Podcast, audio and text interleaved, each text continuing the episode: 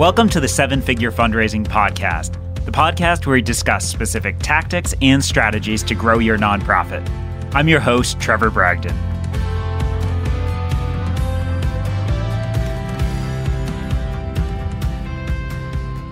Today's guest is Joey Coleman. Joey is an author and speaker and recognized expert in customer experience design. As an award winning speaker, Joey specializes in creating unique, attention grabbing customer experiences. He works with companies ranging from small startups, Fortune 500s, to midsize and every business in between. Joey is the author of the amazing book, Never Lose a Customer Again Turn Any Sale into a Lifelong Loyalty in just 100 Days, which dives into how you can create a great customer experience for your customers and donors. Welcome to the show, Joey. Thanks, Trevor. Super excited to be here. Well, I'm really glad to have you on the show. And you've written a great book, Never Lose a Customer Again, uh, which really just goes through and talks about all these steps you can take as a nonprofit or as a for profit business to keep your customers and your donors and just treat them in a really great way. But I'm curious how you got involved in this customer experience business because kind of a unique place in the market to be. Well, it was, I appreciate that, Trevor. It was definitely a non-linear path, to say the least. My background is crazy eclectic. I worked for the Central Intelligence Agency. I worked in the White House. I worked for the Secret Service. I was sold promotional products. I was a criminal defense lawyer for many years. I've been a business consultant. I've been a business school teacher. I've, you know, written books. I've given speeches. I ran an ad agency for 15 years all of these things that at first blush might seem to have nothing to do with each other.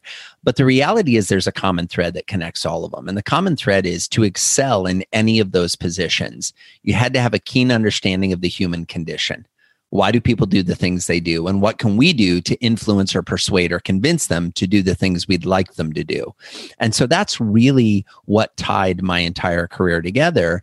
And after running my ad agency for about 15 years and spending a lot of time driving people to the door of a business, I realized how many people were running out the back door of the business that we just got them to give a try to or to uh, patronize. And so, long story short, I realized that I didn't want to be in the business of just churn and burn. I wanted to be in the business of actually keeping people and teaching people how to do that. And so it just kind of evolved organically from there. That's great. Well, and it's one of these interesting things like retention doesn't seem to a lot of business people, a lot of even nonprofit leaders, that sexy, right? Like it's much easier to like go after and find that new donor, that new sale, and you get the kind of the thrill of closing.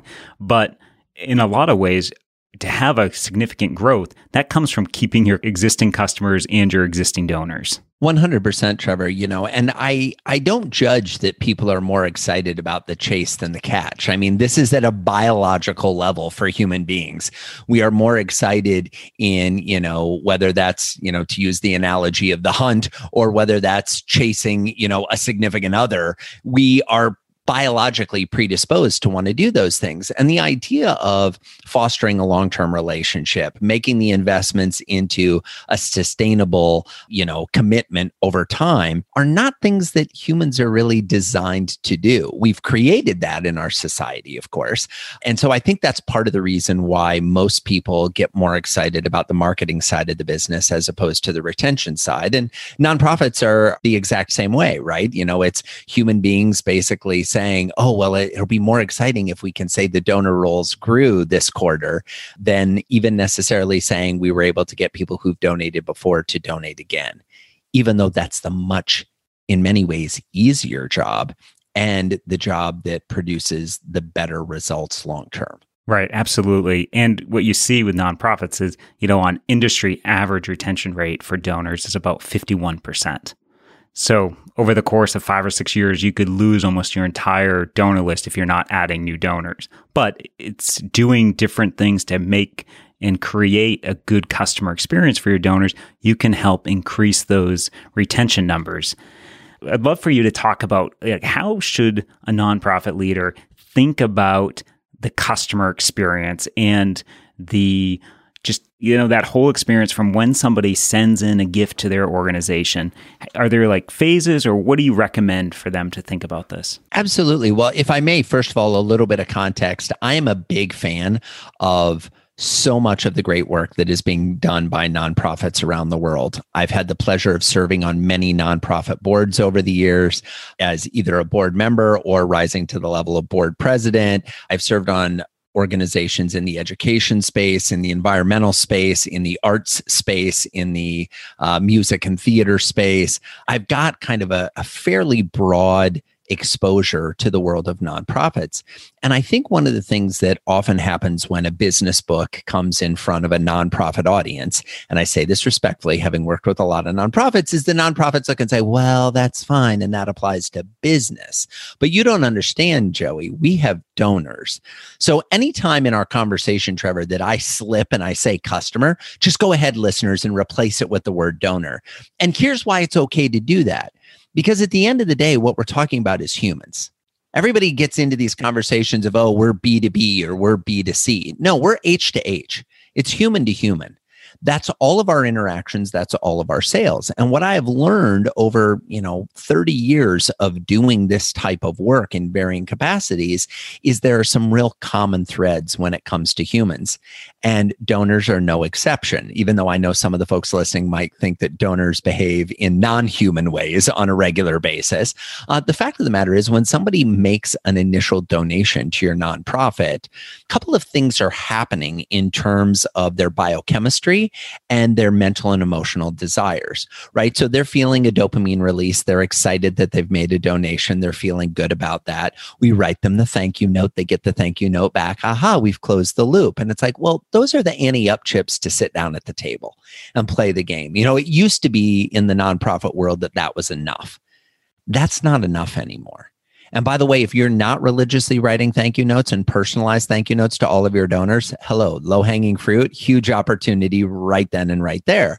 But we want to go one step further. And the reason I feel comfortable interchanging the phrase donor and customer is because when we think of the phrase donor, lots of times we think of, well, they make a donation and then they walk away. And then we don't deal with them again until we need another donation.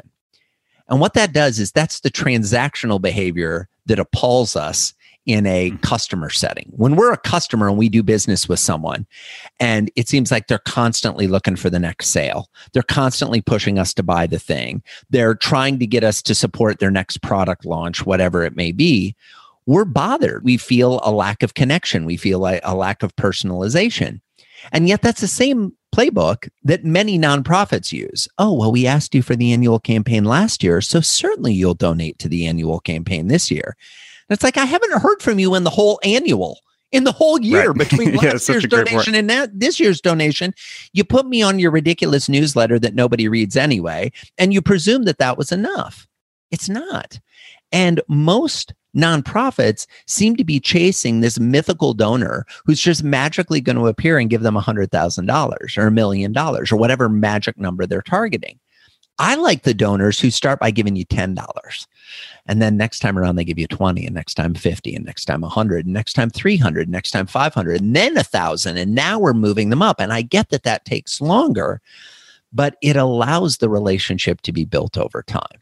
And I think at the end of the day, I have yet to meet a nonprofit that is dealing with or dedicated to an issue that is acute. Most nonprofits are dealing with issues that are chronic. They're dealing mm-hmm. with issues that have been around for a long time. And their solution for that is to go find spot treatment donations of quick, give me some cash so I can do this program or do this initiative. Instead of saying, well, if it took decades or centuries to get into this problem, maybe we should think about having donor relationships that last decades to help get us out of this problem. Right. And that's such a great point. And it's almost more thinking of your donors like partners in their journey, not anything else. Because if you can't grow them and be with them over a long period of time, you're going to spend all your time acquiring new donors. And reading the book, one of the big aha moments for me was how you framed that initial point, like when you send uh, make a purchase or when you send in the gift, and you talk about that's the start of the relationship for the donor. For us, you know, as a fundraiser, it's like the you think it's great. It's they've secured the gift, and like for you, you're done. You're moving on to the next one. But it's the start of the relationship for them, and that just like really opened my eyes. I hadn't thought about it in that framing. But do you want to just talk about that a little bit? Absolutely. And I appreciate that observation and compliment, Trevor, because I think at the end of the day, this is something that most businesses and most nonprofits suffer from, which is the disconnect between our emotional high when we think we've crossed the finish line and the emotional state of our donor when they feel that the relationship has just started. As you point out, you know, we get the donation and we're like, woohoo, we're done. Let's move on to the next one. And it's like, no, this relationship just began. We need to spend time fostering it. We need to show return on investment. I mean, here's the interesting thing in the in the business world everybody talks about ROI. I don't think enough nonprofits talk about ROI at the very least, they bake it down into an annual report where they say, hey, for every dollar we donated, uh, 92 cents went towards programs and only 8 cents went towards administration or whatever the numbers are for your nonprofit. That's not enough. Like, and, and it's not enough, not because of the numbers and the percentages. It's not enough because that's not a compelling story. You know, mm-hmm. when, when I go to a store and I buy a new TV, they don't say, well, 98% went to the components that are in your TV and only 2% went to our profit. No, they don't tell you that. They paint a picture of what life is going to be like now that you have this new TV. How your life is going to be better. Your life is going to be more fulfilled. Your life is going to be more connected. Those are the opportunities that I think a lot of nonprofits miss, or they spend so much time focused on their other customers. See, I believe nonprofits have two customers. They have the customers that are quote unquote the donors, and then they have the customers being the communities or the people that they serve. Mm-hmm. And I think what happens is lots of nonprofits over index their focus on the communities they serve and just presume that by serving those communities, donors will line up to support them. I hate to break it to you, friends. If that's all it took, the donors wouldn't need the nonprofits they would just give the money straight to the communities. They wouldn't need to go through you. I, point, I, I right. to break it, but that's the reality of the situation. They are trusting you to be good stewards of their donations. And the way you prove that is not with an annual report. It's not with a standard form thank you note that everyone gets. So five years later, I'm still getting the exact same templated thank you note that I got in year one for my $10 donation that I'm getting in year five for my $1,000 donation. And it's like, folks, this isn't rocket science here, right? This is just about creating personal and emotional connection with the humans that you're asking to part with their hard earned dollars to support your cause, to support your initiative, to support your passion. You know, so a lot of this stuff eh, boils down to kind of a basic understanding of human psychology. And I don't say that to be, you know, condescending or judgmental. Mm. I say it to be comforting. So you don't have to overcomplicate this really just think about what do you like as a customer, swap in the word donor, and do the same thing for the people that give money to your nonprofit. If you only did that, you will be wildly successful. Right. And you're not talking about strategies that are going to cost a ton of money. Not at all. It's more about having systems in place to make sure it's executed in a consistent way. 100%. I mean, first and foremost, Trevor, I'm talking about a mindset and a philosophy. I'm talking about getting out of this transactional what is our annual budget? What are our annual targets for donations? Eliminating that thinking from your mind and saying, in every interaction that I have with a donor, what am I doing to create an experience that is so remarkable that they can't help but tell everyone they know about what happened? Not the cause that we're supporting. That stuff takes care of itself, friends. I mean, folks that are listeners to your podcast, you already have great nonprofits, you have great causes. Mm-hmm. You don't need to convince me that your cause is important. You need to convince me that your nonprofit is important. I'm going to say that again. You don't need to convince me that your cause is important. You need to convince me that your nonprofit is important. Because the reality is, there are tens of thousands, if not hundreds of thousands, of nonprofits in the world. I don't know what the current number is, but I know it's huge. And it seems like every time you turn around, somebody's raising money for another nonprofit that sounds exactly like the other nonprofit that people are raising money for. But I'm supposed to donate to yours because of the personal ask. And that works to a degree. But once we get out of year one, you better give me personal reason for making a donation as a nonprofit, not relying on the friend who brought me into the fold. Like the relationship has to transcend. I liken this stuff to dating, right? When my wife and I first started dating, I had a vision of what I was looking for in a partner. And one of the things I wanted, because uh, Trevor and I were talking earlier, I'm one of seven kids, right? One of the things I was looking for is someone who would establish their own relationships with my spouse, with my uh, siblings and their spouses and my parents. I didn't want the relationship to only have to come through me because I knew if it only came through me, guess what? That's not sustainable. That's not long term. So, as nonprofits, I want us to think the same way. You know, it's not enough to say, oh, well, as long as we get Trevor to ask his five friends to make donations, we're set. Then we just need to take care of Trevor. No, you need to take care of the people who've made the donations as well. And it doesn't require, to your point, a huge investment of time, a huge investment of effort. It does require some thoughtful thinking and some connective empathy to what it's like to be a donor in 2020 and beyond for people listening in the future. What's it like to be a donor when I have a million people asking for my time, my attention, and my money? Where am I going to make my investments? And why am I going to make them with you? And that really is the core essence of this conversation. Again, not because your cause is great, but because you're going to be a great steward of my donation and squeeze every penny out of that donation to create the biggest possible impact. Right. And if you go back to that thinking of you haven't heard from them in the year since you made the last donation, of course you're not going to maybe give again, or you're going to have to really be carried and really care about the cause. So, what are some things nonprofit leaders can do to help bridge that gap? Like, where would you recommend and how should they be thinking about, you know, especially that initial phase, that first 100 days you talk about in the book?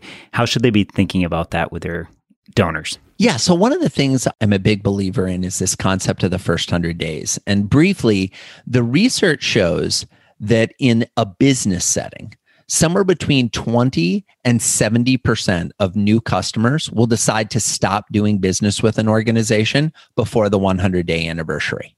Now, some of you are hearing that statistic for the first time and are appalled. But if you actually sit with it for a while, you'll realize that there are plenty of businesses that you did business with once and never went again. Restaurants are mm-hmm. notorious for this. How many restaurants have you been to in your life, pre COVID, of course, where right. you went once and that was it and you're never going back? And it's not because you had a bad experience. It's just because way leads on to way. How many non if you were to ask me how many nonprofits I've donated to over the years, oh my gosh, it's thousands. Right. How many do I regularly donate to? About four.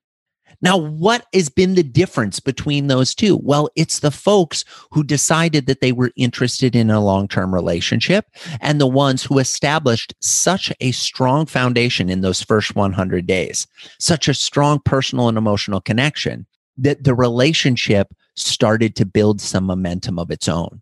Here's the crazy thing of all the nonprofits I've worked with, as a general rule, I know most nonprofits wish they had more money for operating expenses and they wish they had more time in which to do their work. It's very rare that I come across a nonprofit that's like, Joey, we're good. We don't need any more money. We got plenty of time. We got right. a lot of people sitting around here fiddling their thumbs. They don't know what to do. No, most people feel overworked, underappreciated, and underfunded. So, what are we going to do to make those investments over time? First is the mindset and the philosophy. And second would be looking at the current donor journey. Now, I know that the concept of the donor journey is not new to your listeners. They've heard about this before, but have you actually sat down and mapped out the journey from the first time somebody hears about your nonprofit to the point where they are telling all of their friends and recruiting all of their friends to be donors and supporters? There's a big gap between those two places. And lots of times, and again, not being critical, many nonprofits don't have a plan to get someone to that stage. They rather just keep their antenna up and wait and see. And oh, well, they seem to be promoting us. Let's double down into that relationship instead of cultivating a relationship and turning everyone into an advocate. They wait for the advocates to kind of come out of the woodwork on their own. I'm a believer mm-hmm. that everybody who comes through your door has the potential to be a lifelong loyal advocate. But what are you going to do to make sure they get there? What are you going to do to hold their hand as they navigate through the donor journey? And it's not enough. And I get, again, we don't have a lot of time. We don't have a lot of money. It's not enough to put it on autopilot, which is what a lot of nonprofits do. Joey, we have mapped out the journey. Here's how it works you make a donation. I write you a thank you note. We add you to the email newsletter. We invite you to the gala. We will invite you to donate to all of our little campaigns, and we'll send our annual report once a year that tells you, look how much we've done and how much we've helped. And that's it. That worked kind of 50 years ago. It doesn't work today. When Netflix seems to care more about what I'm doing on Friday night than the people that have asked me for thousands of dollars of donations, there's a little bit of a disconnect into how connected we are in our relationship. Right. No, and that's such a great point. And like really being conscious too of when your donors want to give, you know, so you're not asking them throughout the year. Like I think I'm sure you've had this experience where you give a significant donation and then 2 weeks later you get a letter or an email asking for another donation. You're like, "Well, I just gave you a check and what's up? You know? Or asking me to come to another thing. I was working with an organization last week and they were saying you know what we're going to do? We're going to take our best clients and customers and we're going to host a charity fundraiser and I was like, what charity? And they're like, well, our charity. And I'm like, huh. So let me get this right. You're going to show appreciation for your top customers by inviting them to come to your thing and make donations to your cause?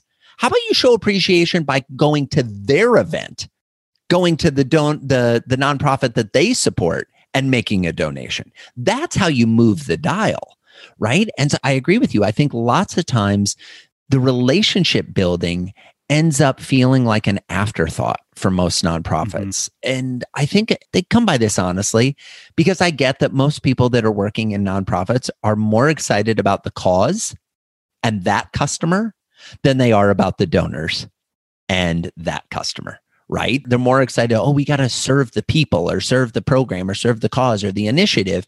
And then when they get told, oh, you need to raise some money for this as well, it's like, uh, necessary evil. Fine. Go find some rich people, get some money. Like literally, I've been in conversations with nonprofits that are like, if we could just find some rich people. And I'm like, great. Because most people that I know that are wealthy love being called rich people and they love being thought of that way. Like, oh, if I can just get some money out of you, then we'll be good. It's like, no, build the relationship. And when I say build the relationship, and you can tell I've got some strong opinions mm-hmm. on this. Sorry, Trevor. Um, no, I love it. when I say build the relationship, I mean, what's important to the donor? go beyond the context of well is the don't well clearly joey the cause that we have for our nonprofit is important to the donor i was like i get it but you know what there's a lot of other things that are important to your donor as well their friends their family their work their significant other you know fill in the blank their hobbies their favorite sports team. Like they're probably more passionate about their favorite sports team than they are about your nonprofit. And guess what? The sports team gives them more. Right. That's a great point. Sorry, I hate to break it to you, but the sports team asks for less and gives them more. That's who you're being compared to. See, we live in an era where you are no longer compared to the other people in your category or the other people in your industry. You know, it used to be if you were a hardware store, you were compared to the other hardware stores in your town. It used to be if you had a restaurant, you were compared to the other restaurants that were in driving distance of your restaurant. Now you're compared to Top Chef Mm-hmm. Now you're compared to what I see. You know, I watch a show on Netflix or on Amazon and I'm like, oh, chef's table, top chef. And then I go to my local restaurant. I'm like, where's the panache? Where's the where's the zhuzhing of things? What's going on? This is just uh, really this this is feels terrible. Gordon Ramsay would be freaking out at this meal. That's what you're being compared to. So nonprofits need to stop benchmarking against other nonprofits. You really want to see if you're good with your donor relations? Benchmark against the top companies and their investor relations. Benchmark against the top companies and their commitment to customer service or customer excellence. How easy is it to get money and you know get a refund from amazon How easy is it to get Amazon to deliver exactly what you want to your doorstep within 24 to 48 hours for free if you're a Prime member, which by the way is not free, but doesn't matter. It feels free after you've paid for it, compared to how long I have to wait to get a thank you note from you to include in my taxes or how long I have to wait before I hear something from you that doesn't feel like it is the standard communication that you gave to everyone else on the donor roll. Right. That's who your competition is. So if you really want to change your perspective, start saying, how can we be more like Tesla? How can we be more like Disney? How can we be more like Netflix or Amazon or Google or Apple? And I get that part of that is just like, oh, Joey, but you don't understand. They're bigger. They have more money. You know what they have, folks? They have a commitment that is different than yours. Mm-hmm. They have a commitment to creating remarkable experiences. I'd say most nonprofits, sorry, don't. Right. They don't have a commitment to creating remarkable donor experiences. They may have a commitment to creating remarkable experiences for the, you know, audiences that they serve, mm-hmm. but not the audiences that help them serve the audiences that they serve, if that makes sense. Right. No, and that's such a great point. Earlier this year, we had uh, one of the founders of the Ritz Carlton on the podcast, and he was talking about their system. And, you know, they have their, uh, I think it's 34 or 24 rules that they have. And he was saying how everyone in the industry thought they were spending tons of money on customer service. And he said that actually wasn't the case. We were making lots of money, but it was because this stuff and having systems in place to treat your customers or your donors really well actually doesn't cost that much. It's taking the perspective of the donor and the customer and then applying it in a consistent way. And so I think you're absolutely right talking about look to your competitors, but the competitors or the environment being much broader than we tend to think of it. And if you think about from the donor's perspective, like if you have a wealthy individual and you're going to meet with them to ask them for money, they're getting pitched all the time. They're getting pitched from people asking for investments. They're getting pitched for business partnerships. They're getting pitched on all from vendors and all sorts of different people. So if you're not at that same level of performance, like you're going to stand out, it's going to look different. Trevor, 100%. And I'll take it one step further. Not only are those high net worth individuals being pitched all day, every day, and I don't think, again, I don't say this from a place of judgment. I don't think the typical person working in a nonprofit understands just how much the high net worth people in their community get asked to donate. Like it's literally I was I'm a recovering attorney. When I was practicing law in the small town in northwestern Iowa that I grew up in, we would literally have one to two asks per week. Why? Because it was a law firm. People are like, oh, they must have a lot of money. Let's add. It was a minimum of one to two per week. Well, you extrapolate that out across all the partners, all the associates, all the people who are getting one to two asks each, plus the firm is getting one to two asks per week. We were probably getting 15 to 20 asks per week across the firm every week, morning, noon, and night. And so it's real easy for it to feel like noise. Now let's take a look at the high net worth person's life. Where are they staying when they go on vacation? The Ritz Carlton. How are they getting there? Flying first class or flying private? Where are they going to have dinner? The Michelin starred restaurant. That's who you're being compared to. So you're right. Not only are you getting a comparison based on the other people that are asking for money, but their world, their frame of view in terms of what excellence is, what a remarkable experience is, is very different than the typical person who works at a nonprofit. And I'm not saying that's right or wrong. And I'm not trying to, you know, be classist or elitist when I say that. I'm a big believer that you have to know your audience. Mm-hmm. You have to know everything about your audience. Some people call them customers, some call them clients, some call them donors. I call them audience. Why? Well, it's not just because I'm a professional speaker and I love being on podcast, right? I call them audience because as somebody who spent time in the theater growing up, when we look at an audience, we are called to perform. We are called to create a show, to create a spectacle, to create a magical moment that leaves people so moved that they will rise from their chair in applause spontaneously. That's how we should approach our donors.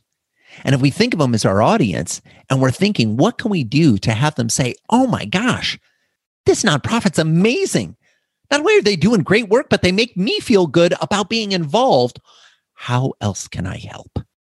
Who else can I refer? How can I give more money? How can I give more time? How can I give of my connections, etc.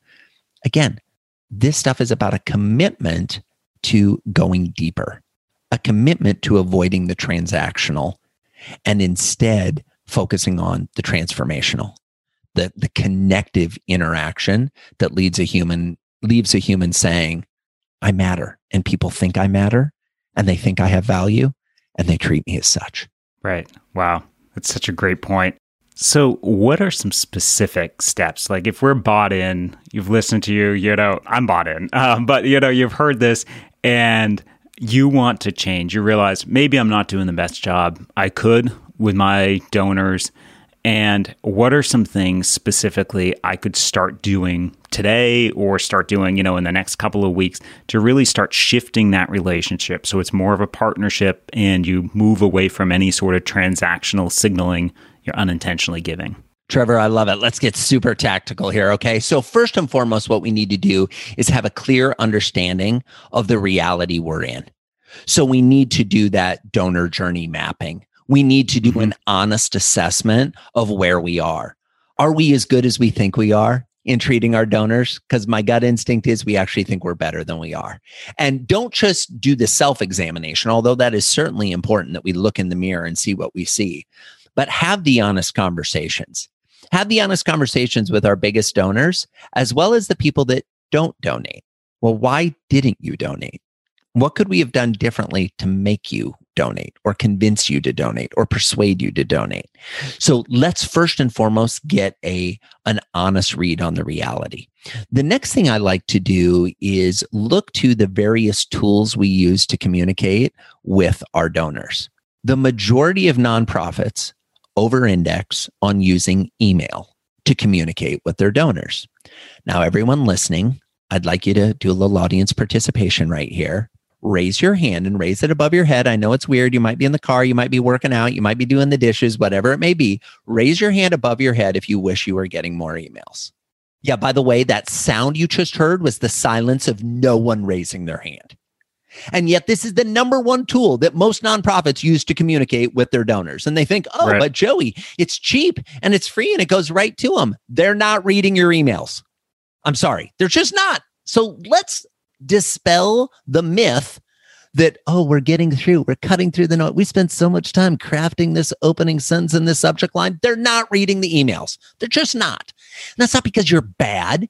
It's because there are 10,000 other emails that came in today that I'm required to read that are related to my work or related to my kids' school or related to some they're not related to this nonprofit that I made a donation to 7 months ago that's back asking for more so, what are the tools we're using?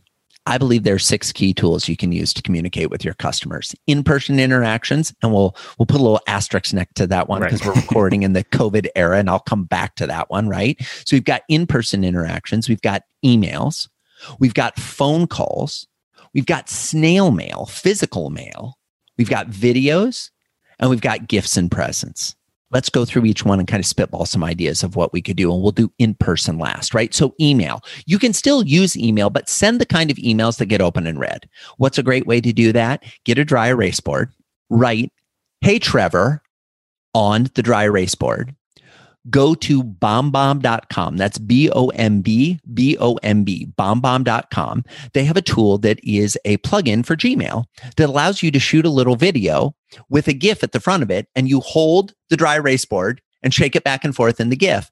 And then when the person gets that email and it says, Hey, Trevor, and they see the picture of you and say, Guess what? They're going to play that video.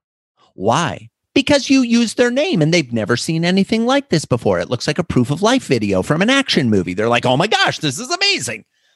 And they're going to be connected, right? So send the kind of emails that get opened and acted upon. Ask for interaction in your emails. Instead of sending a 17 paragraph newsletter, send a four sentence newsletter that at the bottom says, Hey, by the way, P.S., are you a sweets or savory person? Wait, what? What does that have to do with anything? Well, we're collecting information on our donors. We want to know are you a sweets or a savory person? You're like, well, I'll tell you I'm a sweets person, but I still don't understand. Well, now let's fast forward to that presents idea. Okay. Most nonprofits think that because they're on the receiving end of the gifts, that they shouldn't have to give any gifts back. Or if they do give gifts, let's be candid, they give gifts that no donor actually wants. I don't want a bumper sticker with the name of your nonprofit on it with the URL. I just don't. Right. I'm sorry, guys. and I'm, that's not me being critical of the so promotional true. product and industry, right. but how many Rolls Royce and Lexus and Mercedes and Land Rovers do you see cruising around with bumper stickers on? Oh, yeah, that would be zero. So if you're targeting, for example, a high net worth donor, don't give them something and ask them to slap it on their car. Now, what we can do is give them actual presents. You know what a present would be? Something that is interesting to me, not interesting to you. What I mean by that is a gift should be something that allows the recipient to say, you were listening when I was talking, and I didn't know you were paying as close attention as you were. If I were to ask you to make a list of the best gifts you ever received in your life, and you had to take off things like, oh, meeting my spouse or the birth of my children, that kind of thing, just think about material gifts. Statistically, the majority of gifts on that list cost less than 50. dollars mm hmm The reason they were special is because you didn't see it coming the person knew so much about you or they did this thoughtful little gesture and you were like, oh my gosh, that's amazing. So those are the type of gifts and presents we want to think about. My buddy John Ruhlin wrote a fantastic book called Giftology, which I highly recommend great book. on this topic, right. right? So go read John's book. He's got great examples on how to do gifting. The other thing to think about, especially with the donor, is if that gift, you think about where it's going to live. Like if you give a gift like the bumper sticker, it's not going to go on the car, like you said. But if it's something that lives on their desk, it's something that lives on a bookshelf, you know, thinking about the context where it's going to live in their environment helps remind them about your nonprofit. If it's something really cool that's going to be on their desk, they're going to think about you. And also, if someone else says it's a cool thing, they're going to be like, oh, yeah, this nonprofit I support gave me this gift and then they're talking about you to another friend another person. So really that just so you said that intentionality about it and really just thinking doesn't have to be a lot of money but where is it going to live? How is it going to connect with them? Trevor 100% take it to another level. Don't give gifts give artifacts. What i mean by that is give something that somebody wants to keep that's an heirloom that's an artifact that it's a piece that they're like oh my gosh. And here's the the pro tip. If it rises to that level you don't need to put your name on it. Stop and think of the greatest gifts you've ever received. Does it have the name of the person who gave you the gift on it? No, it doesn't. Because guess what? You remember who gave it to you. It was so awesome. If you're giving me yet another t-shirt or yet another, you know, hat or squeeze ball or pen with your logo on it, what it tells me is you didn't, you spent more money thinking about how to put your name on it than you did on the gift. Right. Stop doing that. Give me something thoughtful. Give me something special, which brings us to mail. Okay. Most nonprofits use mail for two purposes to send the annual fund donation letter with a self-addressed self envelope because that means people will send it back and you know they will get a higher response. Stop it. Stop it. They also say, well, but Joey, we send thank you notes. I'm saying, great. When? Well, anytime they make a donation oh, so if they do X, you do Y. If they make a donation, you send a thank you note. Well, yeah. I'm like, great. Do you ever send any other type of handwritten notes? Well, no, we don't have the time. Oh, right. So you don't have the time to build any type of relationship with your donor other than one that is reactionarily transactional. Oh, you gave me money, I'll give you a thank you note. And I mentioned it earlier, and I'm sorry I'm on a little bit of a rant on this topic when it comes to thank you notes. But if I get another thank you note from a nonprofit that is the template of the thank you note they sent me last time I made a donation. I mean, friends, even if you just redo your template once a year, once a year, call, call it a New Year's resolution. We're going to write a new thank you template for 2021. And then you use that one for all of 2020, 21. And then when we come to 2022, you write a new thank you template. That alone will change the experience that your donors have. Now you may be thinking, Joey, that's ridiculous. But guess what? People keep thank you notes. Right. 100%. So here's the crazy thing going back to artifacts. Everybody listening at home, working out, in your car, washing the dishes, another audience participation moment. I want you to raise your hand, raise it above your head, even though I can't see it. Have you received a thank you note, a handwritten thank you note in the last year? Now, what's interesting, Trevor, is a lot of people just raise their hand. Okay. Now, friends, keep your hand up if you still have that thank you note. Now, what's fascinating is north of 90% of people kept their hand up. Why? You know who sent you the thank you note. You already read it. You kept it. Is it because you felt guilty about throwing away something that somebody had taken the time to write a thank you note? Maybe. But I would posit the reason you kept it is because it's tangible proof that you matter. It's an artifact that says another human being valued you and something you did. And we live in an era where we don't have enough gratitude in our lives. Not only enough gratitude given to others, but enough gratitude received from others. We don't say thank you enough. So when somebody makes the time to write a handwritten thank you note and send it to us, that stands out. Now, what's the difference between the handwritten and the templated? Well, I know the handwritten took you more time, which must mean I matter more. Because in an era where everything's moving quickly, the more time you're willing to invest in me, it shows the more you value me. So write the handwritten thank you note and send it in the mail. Two more examples video, and then we'll close on in person. So, video. We are at a fascinating time in human history most people, especially the folks that you're asking to make donations, are walking around with a phone in their pocket or their purse that has a video camera on it that is more powerful than the video cameras used by network news just 30 years ago. You also probably have a phone in your pocket or purse that has that same video camera. So here's what I want you to do I want you to pull out your phone and shoot a selfie video. Now, some of you just got really nervous. You're like, oh, but I didn't do my hair today. I don't like how I look. I'm not sure what to say. It doesn't matter. I promise you, it doesn't actually matter. Pull out the video or pull out the phone and shoot a selfie video. And here's your script. And if you don't follow the script exactly, that's totally fine. But for those of you that are freaking out and want a script, I'm going to give it to you. You're going to say the name of the donor. So for this role play, we're going to prevent, pretend that Trevor was the donor. Hey, Trevor, Joey Coleman here from We Care About Pets More Than You Do. And I just wanted you to know we so appreciate your support. You know, I was going through a list today of all of our donors and I saw your name and I remembered that we got a chance to hang out at that dog walking fundraiser we did a few months ago.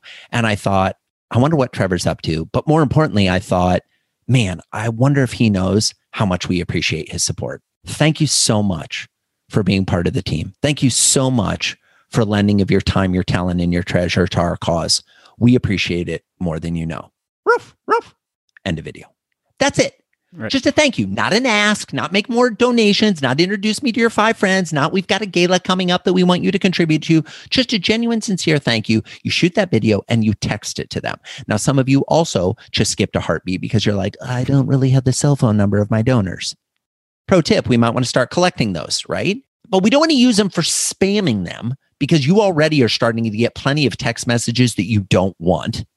Right. We only want to use that for targeted messages that are usually video based that are a thank you. Because here's what we know about the difference between emails and videos in 2020. The average email gets opened and read 48 to 72 hours after receipt. The average video that is texted to someone gets watched in its entirety within 90 seconds of receipt.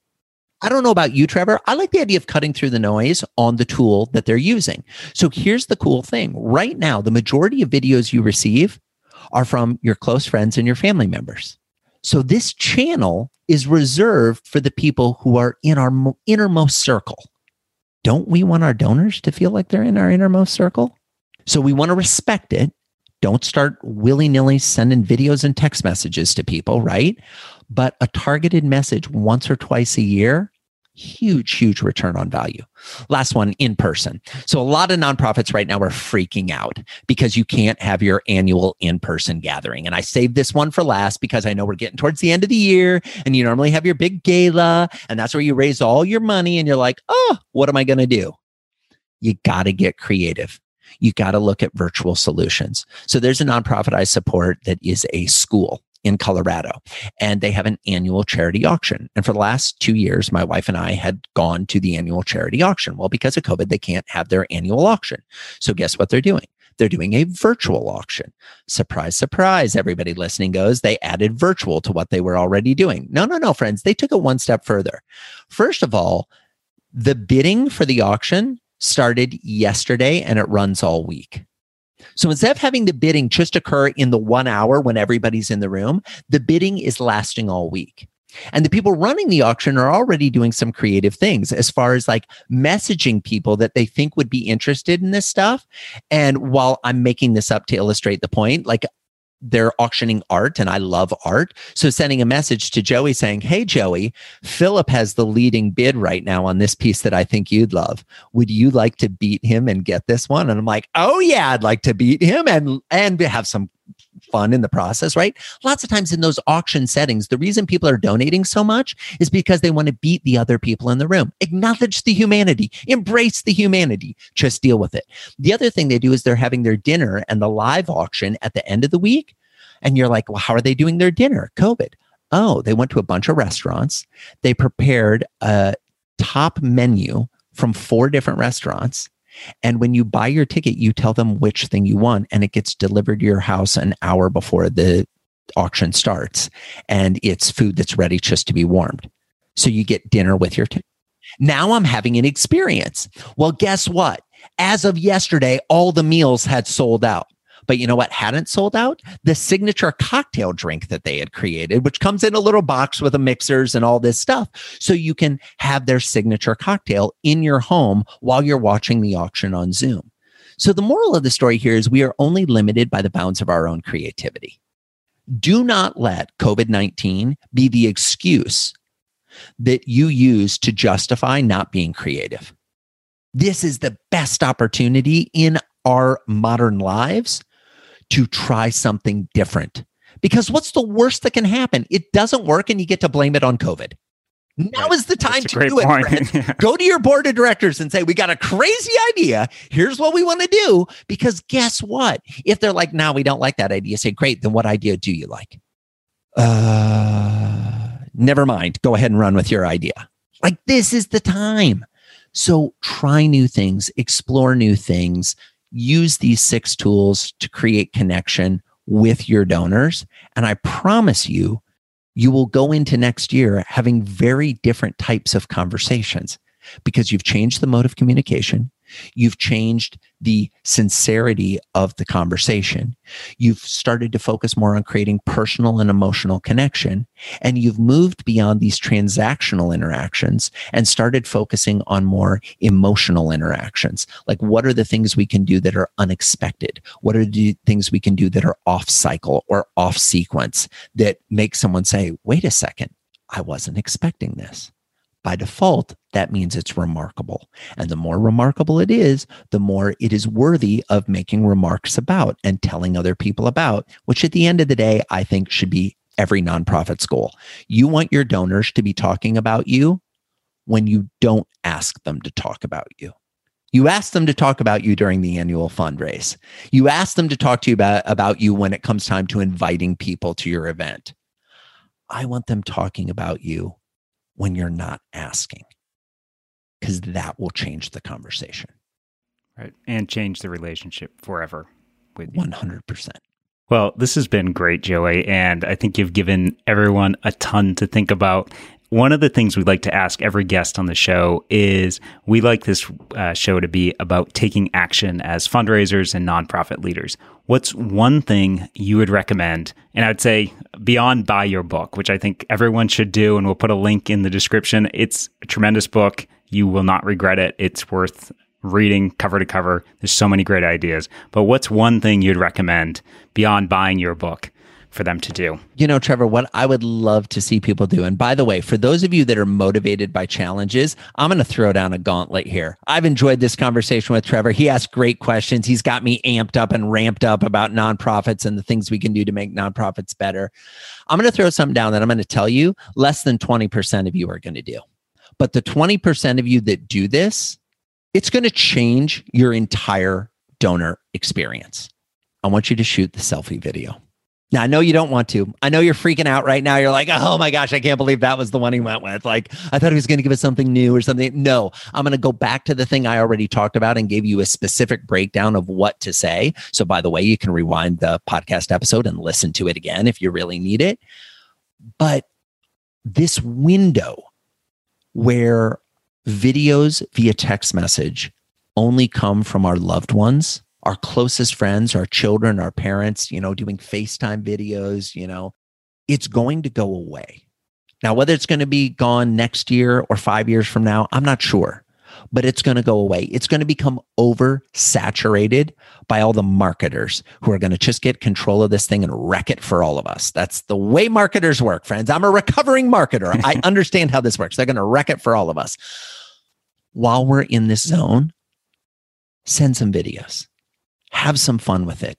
It doesn't just have to be you. It can be, you know, if you're, you know, doing proper social distancing, but you've, you know, your other people that work in your nonprofit or in your bubble, shoot a video with a bunch of you walking around the office or around their location or, you know, whatever your nonprofit works on. You know, again, I used the pets example earlier. Let's say you rescue dogs and that's your thing. Shoot a video of a dog with you doing a voiceover narration be creative with this stuff. Have fun with it. There is no wrong answer other than not doing it. That's the only thing that's the wrong choice. The right choice is not being limited in your creativity. The right choice is looking to create personal and emotional connection. The right choice is being the first to communicate in a certain modality, i.e., the selfie video, with that potential donor or that long term, uh, long standing donor that will move the dial. That will change the conversation. And for the 20% of you that are going to do it, I'm so proud of you. And for the 80%, oh, there's hope for you yet. Hang in there. It's okay. No judgment. That's a great Joey. And where can people find out more about you and how they can connect with you as well. Yeah. So the best place to find me is on my website, which is joeycoleman.com. That's J O E Y, like a five year old, you know, or a baby kangaroo. Coleman, C O L E M A N, like the camping equipment, but no relation. joeycoleman.com. You'll find videos there. You'll find links to uh, my podcast, which I do with my co host, Dan Gingiss, called Experience This, which is bite sized morsels of customer experience delight. And we actually talk about now, we've had a, a number of nonprofit episodes and we talk about nonprofits pretty regularly. So definitely there. And then the book is called Never Lose a Customer Again, and you can find it wherever you like to find books. We have an ebook, we have a hardcover book, we have an audiobook, which I read to you. So if you'd like to have me narrate the book to you, I'd be happy to. And I will say the last thing, because I'm not a big fan of authors necessarily plugging their own books. There's a money back guarantee in the book. And here's how it works you buy the book, you read the book. If you don't think it was worth your time or effort or money, you send me an email. My email is in the book. It's real straightforward. It's Joey, J O E Y C, the letter C as in Coleman, Joey C at joeycoleman.com. There, I just gave the email away. And you send me an email and you say, Joey, it didn't work for me. And I say, great, what's your address? And I send you back the money that you spent for the book. It's that simple. Like it's uh, my goal is to raise the bar on customer experience, client experience, donor experience, audience experience on the planet. And we can all do it if we work together. Because here's the thing last piece on this.